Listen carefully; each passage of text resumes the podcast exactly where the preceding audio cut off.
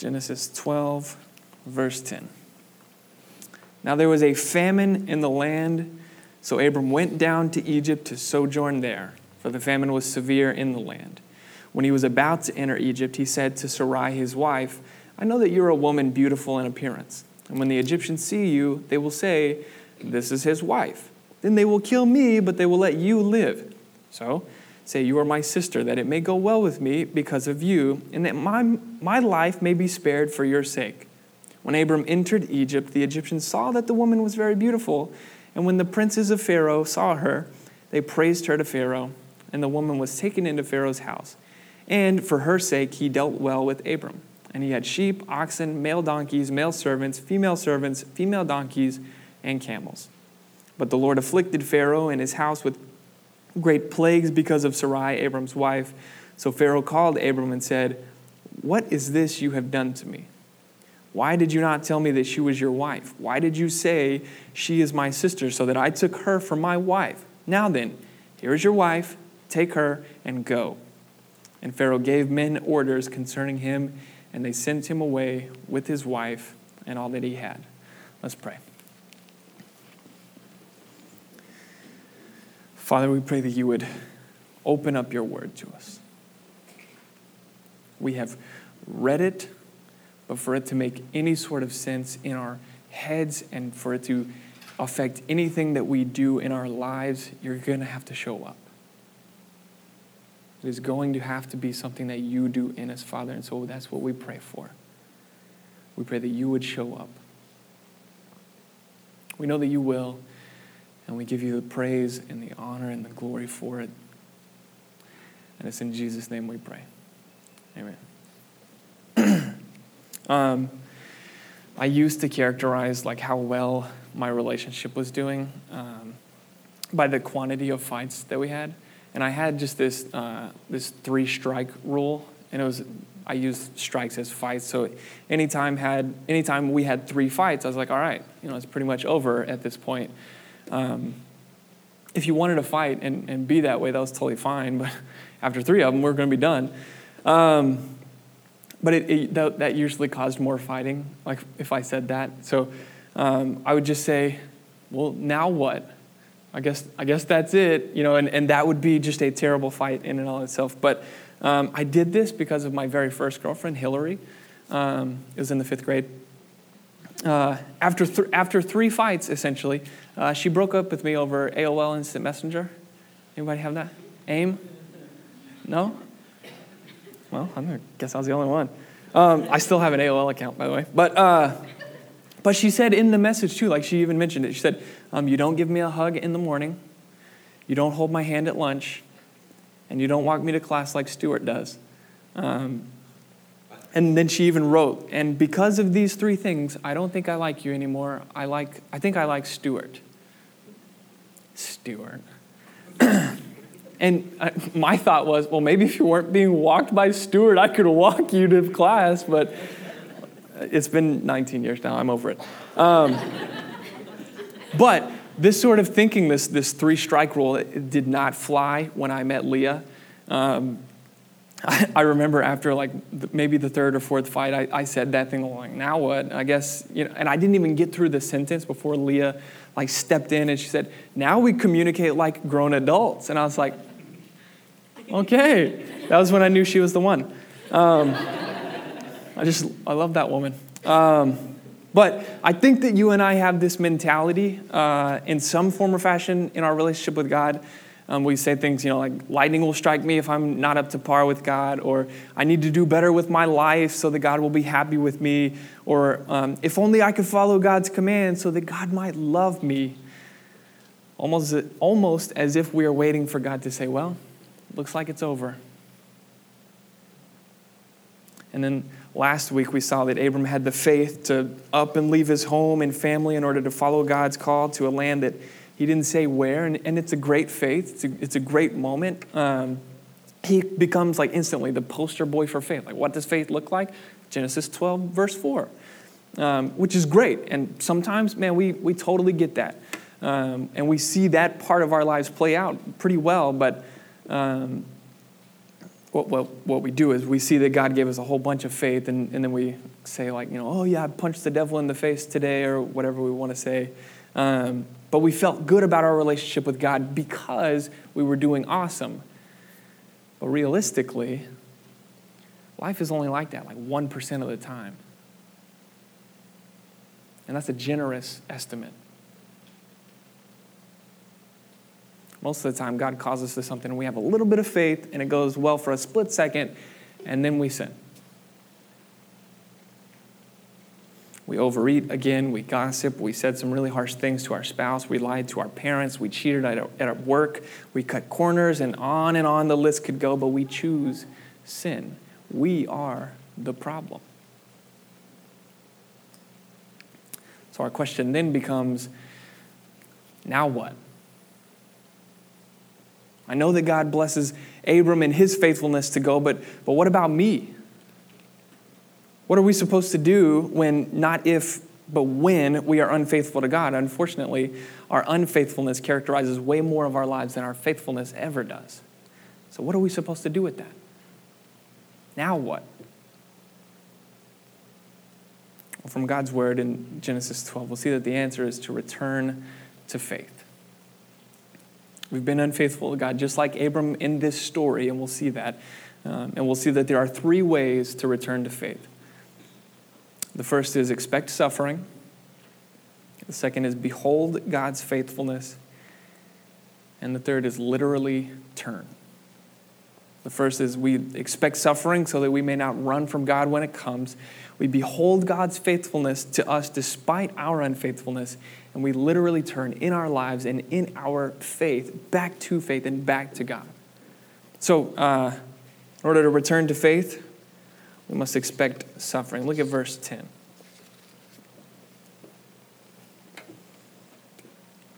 Now there was a famine in the land, so Abram went down to Egypt to sojourn there, for the famine was severe in the land. Now, uh, last week we know that Abram was called out of you know, his homeland, and God's like, hey, I'm going to give you a land. And he says, I'm not telling you where yet. Um, Abram's probably sitting there like, I don't know where I'm supposed to go. But Abram's out in this wilderness, out in this land. Like he just left, he just obeyed God in this huge moment. And now it's a famine.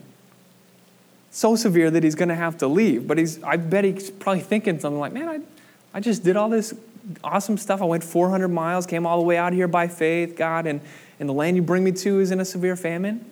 This is the blessing. But remember, we also said that um, the blessing doesn't necessarily mean health, wealth, prosperity. See?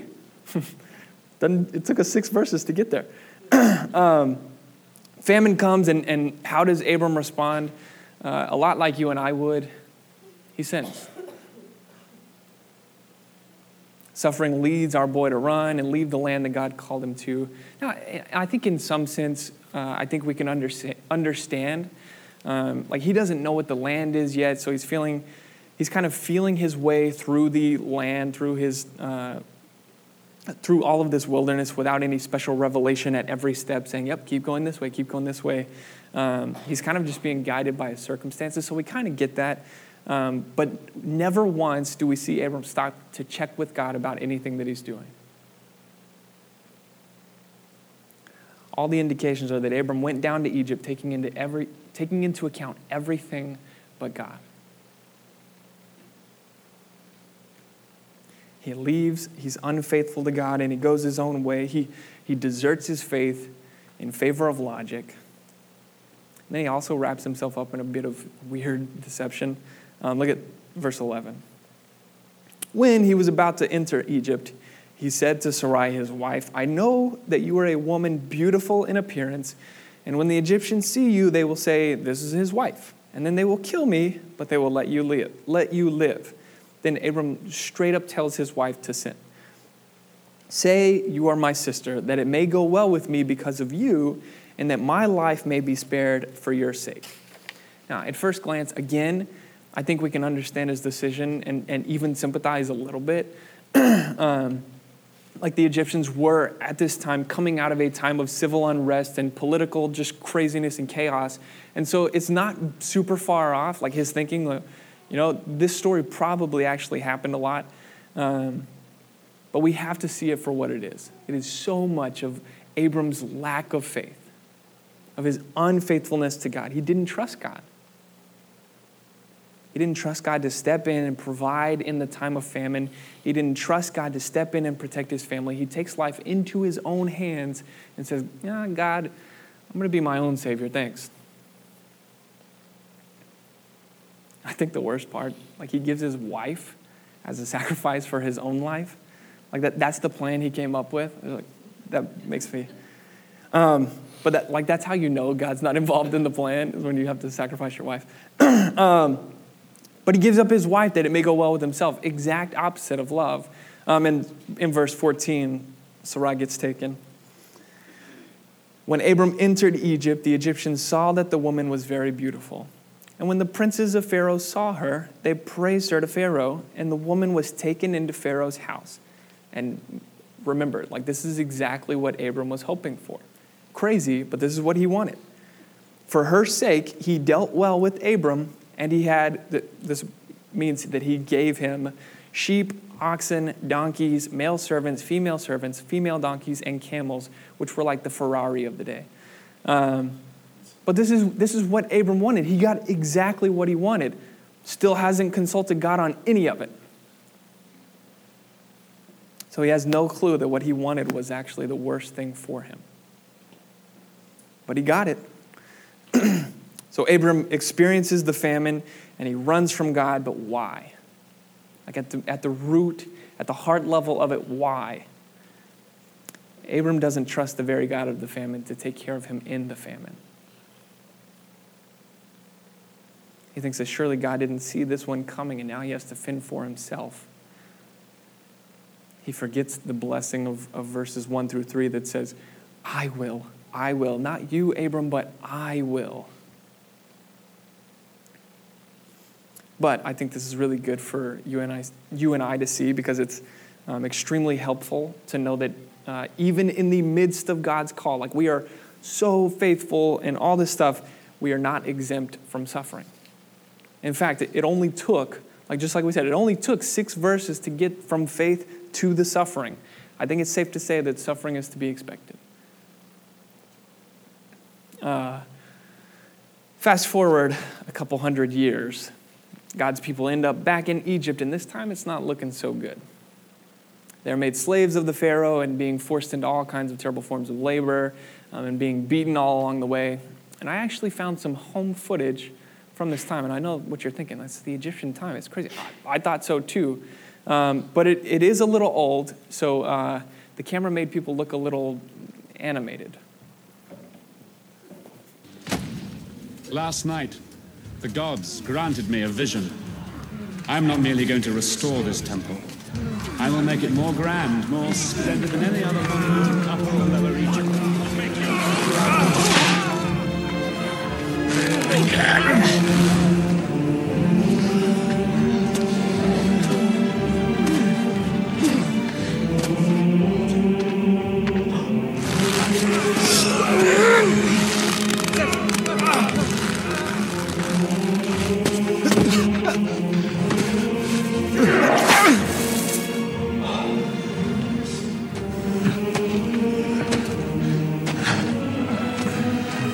Moses! Look, fate has turned our little misadventure into a great opportunity. I know Father will be so pleased with what you Put your back into it!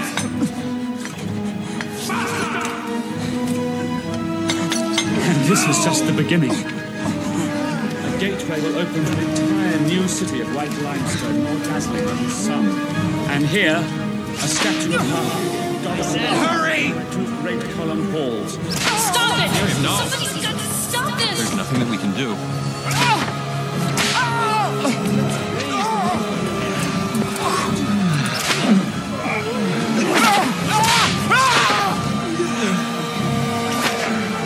Stop! It. Stop! Stop it! Leave that man alone! Moses!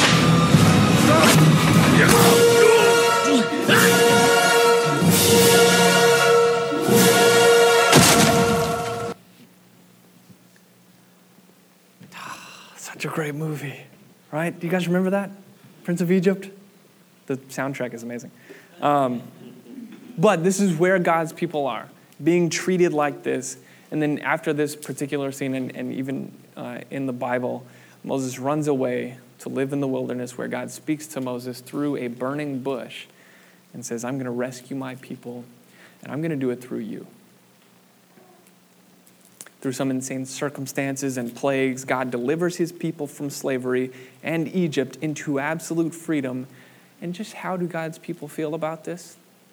Well, in Exodus 14 11, they said to Moses, Is it because there are no graves in Egypt that you have taken us away to die in the wilderness?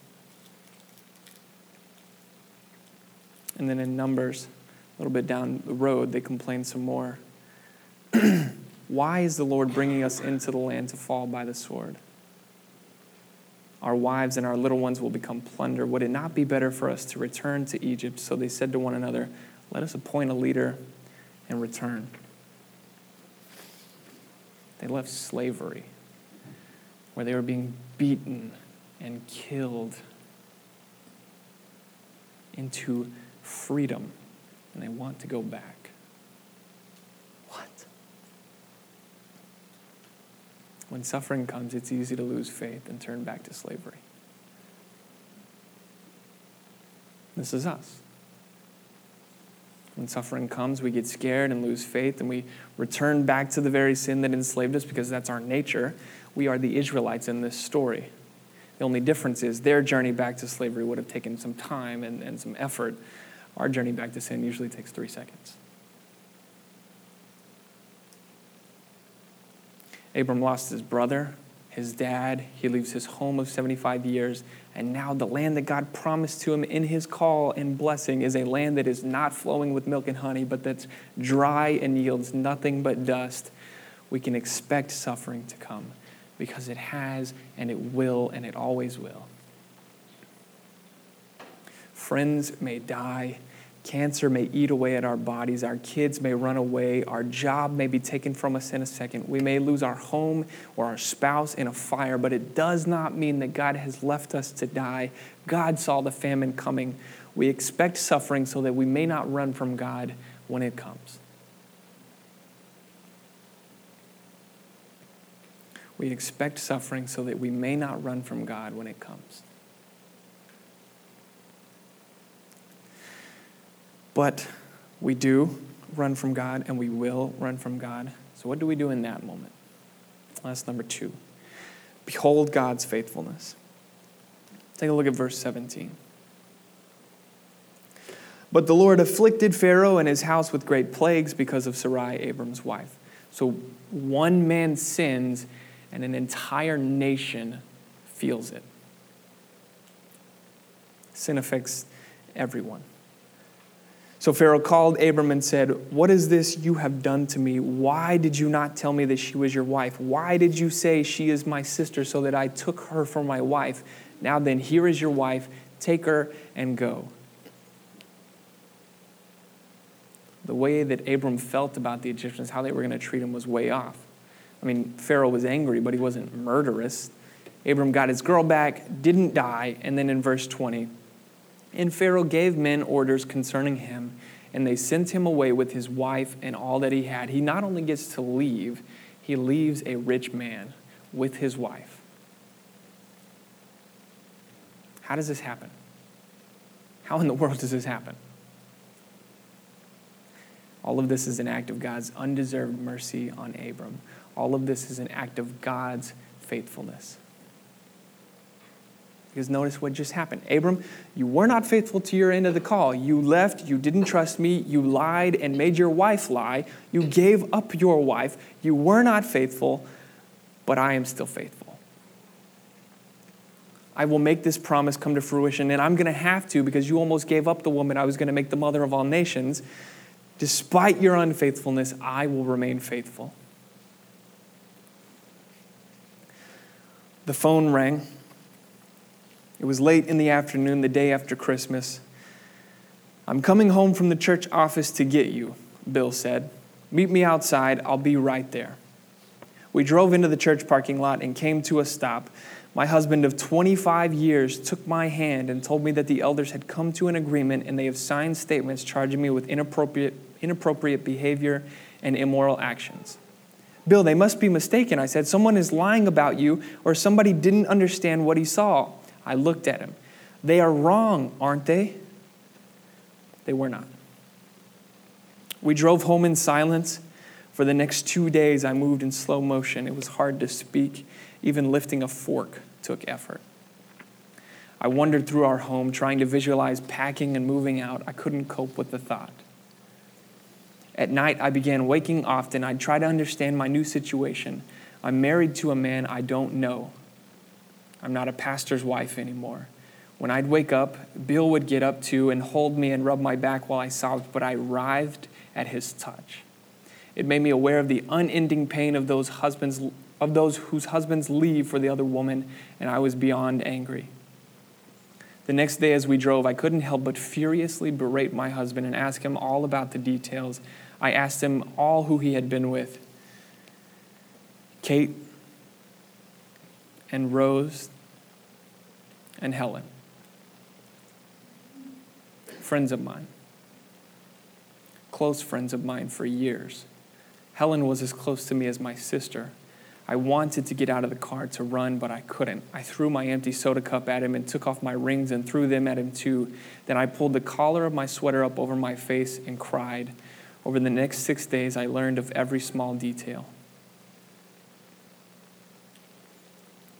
Through over two years of counseling and fighting and arguing and redemption and forgiveness and confronting those women and many, many tears, she writes this On our 28th anniversary, we restarted and renewed our vows to each other in the woods near our home. Officiating were those elders, our local pastor, and the pastor with whom we had been in counseling. I made my gown and bouquet of flowers. Bill gave me a brand new wedding ring. This time, the words for better or for worse took on a new and deeper meaning. 28 years after we began our marriage, we began again. The elders asked me that fateful, that fateful day, Are you willing to stay with them? And I said, Yes. And to this day, I know that it was only by the grace of God that the words even came to my mind.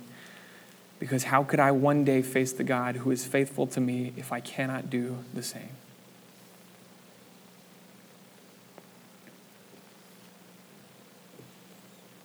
Despite our unfaithfulness, God remains faithful. When you and I sin, we end up in places like this man and like Abram in Egypt, and the people around us are being hurt by our sin. What are we supposed to do? We behold God's faithfulness. We sit and we stare into that truth and we repeat it in our minds over and over again until it sticks because nothing is more amazing than to set our eyes upon something like that. But it's hard. Even reading the story from that woman was hard. And I, I know, I can imagine it was hard to hear. But that's because we know deep down that our unfaithfulness deserves unfaithfulness back. But despite our unfaithfulness, God remains faithful.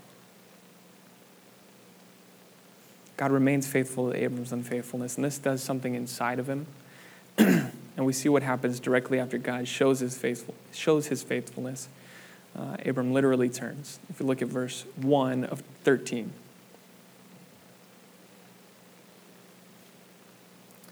So Abram went up from Egypt, he and his wife, and all that he had, and Lot with him, into the Negeb.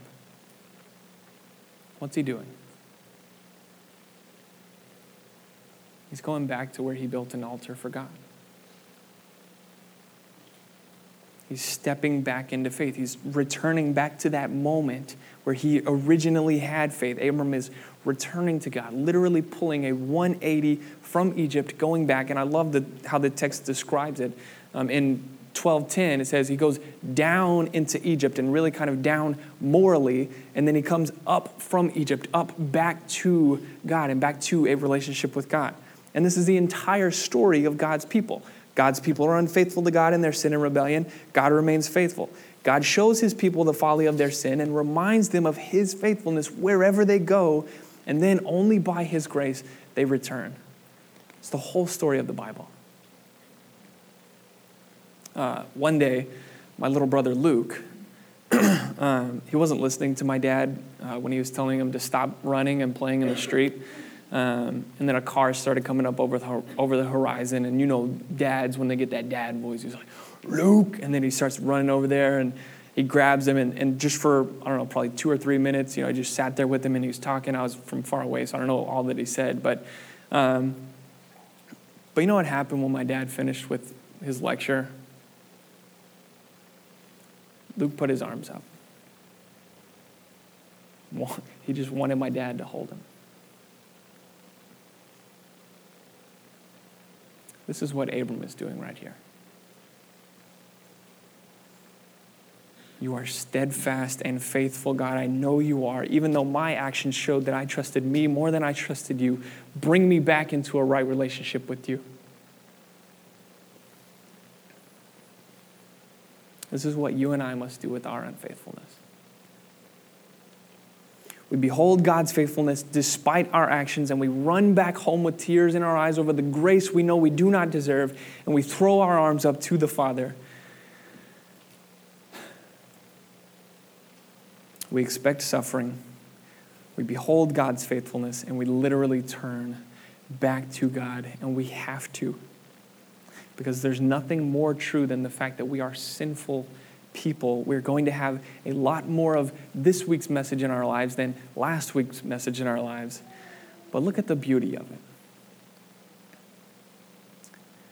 Just as God's blessing to Abram was not gained by his actions, God's blessing to Abram was not lost by his actions.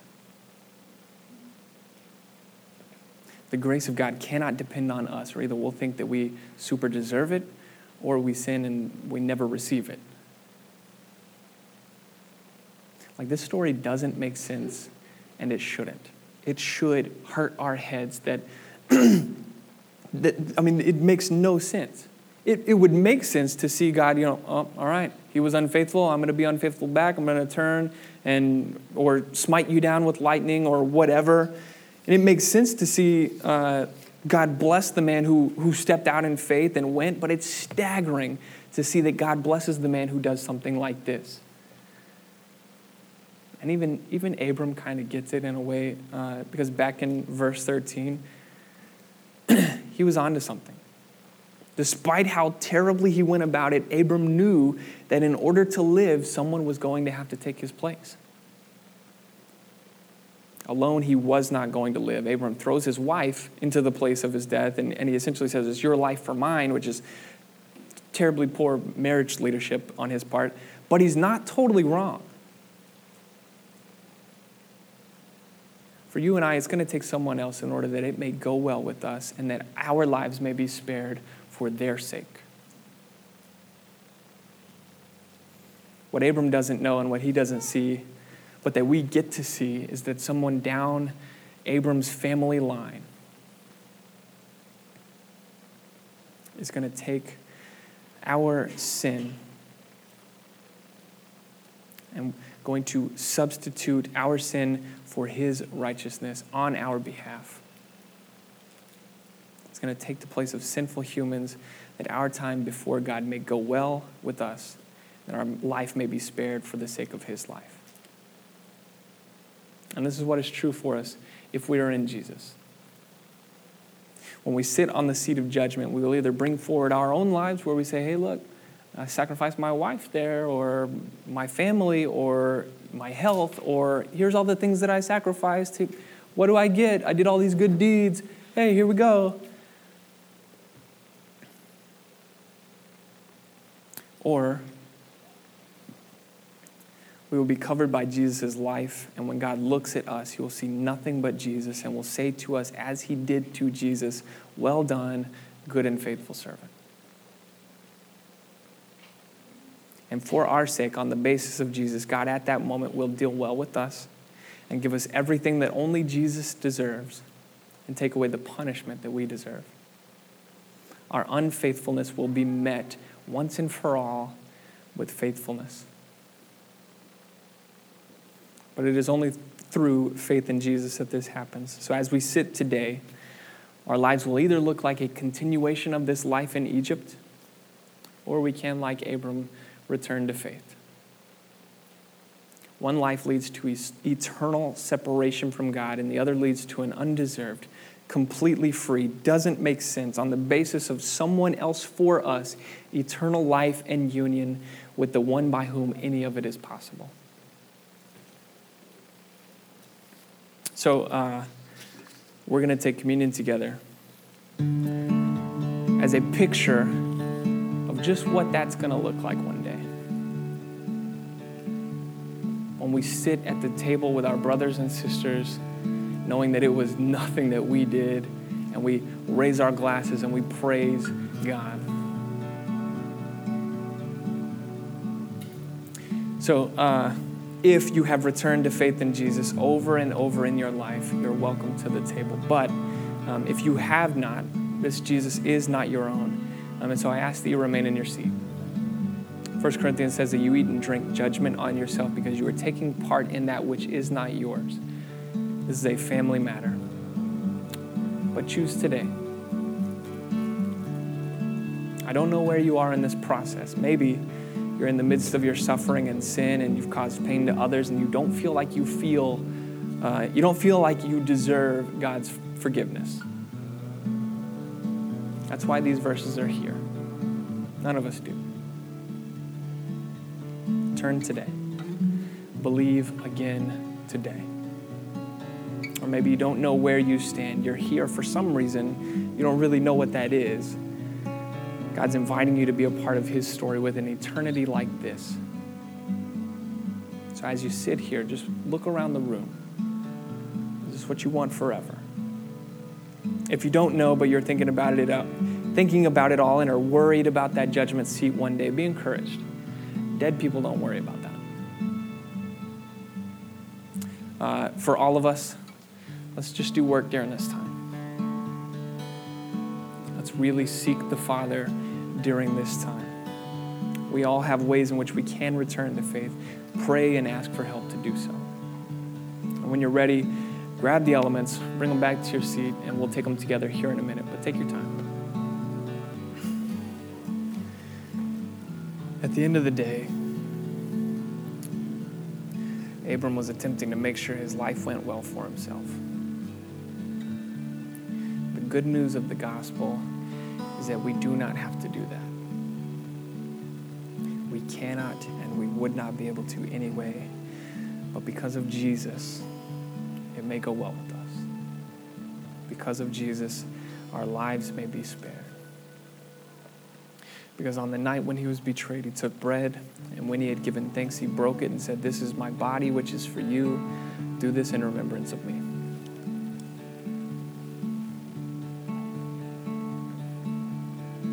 In the same way, also, he took the cup after supper, saying, This cup is the new covenant in my blood.